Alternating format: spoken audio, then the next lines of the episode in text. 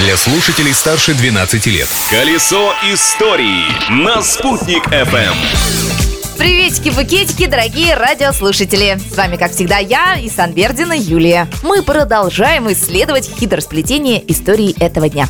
События дня. 5 ноября 1967 года в Уфе возле Горсовета открылся памятник Ленину, который стоит там и по сей день. Автор памятника Михаил Бабурин. Он также создал скульптуры, украшающие монумент дружбы. Изначально этот памятник Владимиру Ильичу должен был стоять в Москве на Ленинских горах. Но этот проект так и остался проектом. А памятник в несколько упрощенном варианте в итоге появился у нас в городе. К слову, за 7 лет до этого около горсовета был установлен другой памятник Владимиру Ильичу. Но очень быстро стало ясно, что его размеры слишком малы для такой большой площади. Сейчас эту скульптуру можно увидеть в Деме на улице Ухтомского 4. Открытие дня.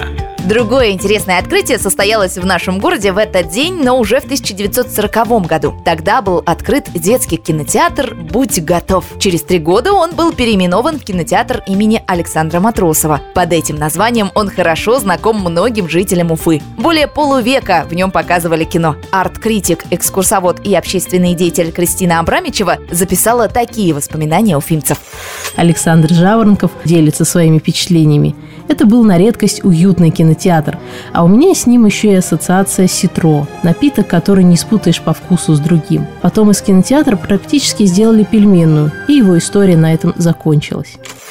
Одноэтажный особнячок по адресу улица Коммунистическая, 44 до сих пор украшает исторический центр. Здание является памятником архитектуры и тоже имеет интересную историю. Она принадлежала купеческой семье Вольмут, которые владели в Уфе пивоваренным заводом. А, собственно, в этом доме размещалась пивная лавка с большим дегустационным залом. Изобретение дня. Ну и напоследок я приберегла для вас еще кое-что. 5 ноября 1935 года на полках универмага в Филадельфии появилась причудливая игра «Монополия». Ее автором был безработный подрядчик по установке отопления Чарльз Дарроу. Он предложил свое изобретение крупной компании, которая занималась производством игрушек, но фирму игра не заинтересовала и показалась скучной и сложной. Тогда Дарроу не растерялся и вместе с другом самостоятельно выпустил 5000 копий игры, которые очень быстро продались. Так началась история триумфального успеха монополии. На сегодняшний день это самая популярная настольная игра в истории. Так что, если будет скучно, вы знаете, чем можно себя занять. А я, Юлия Санбердина, обращаюсь с вами. Наслаждайтесь жизнью, не стесняйтесь. Услышимся завтра в это же время.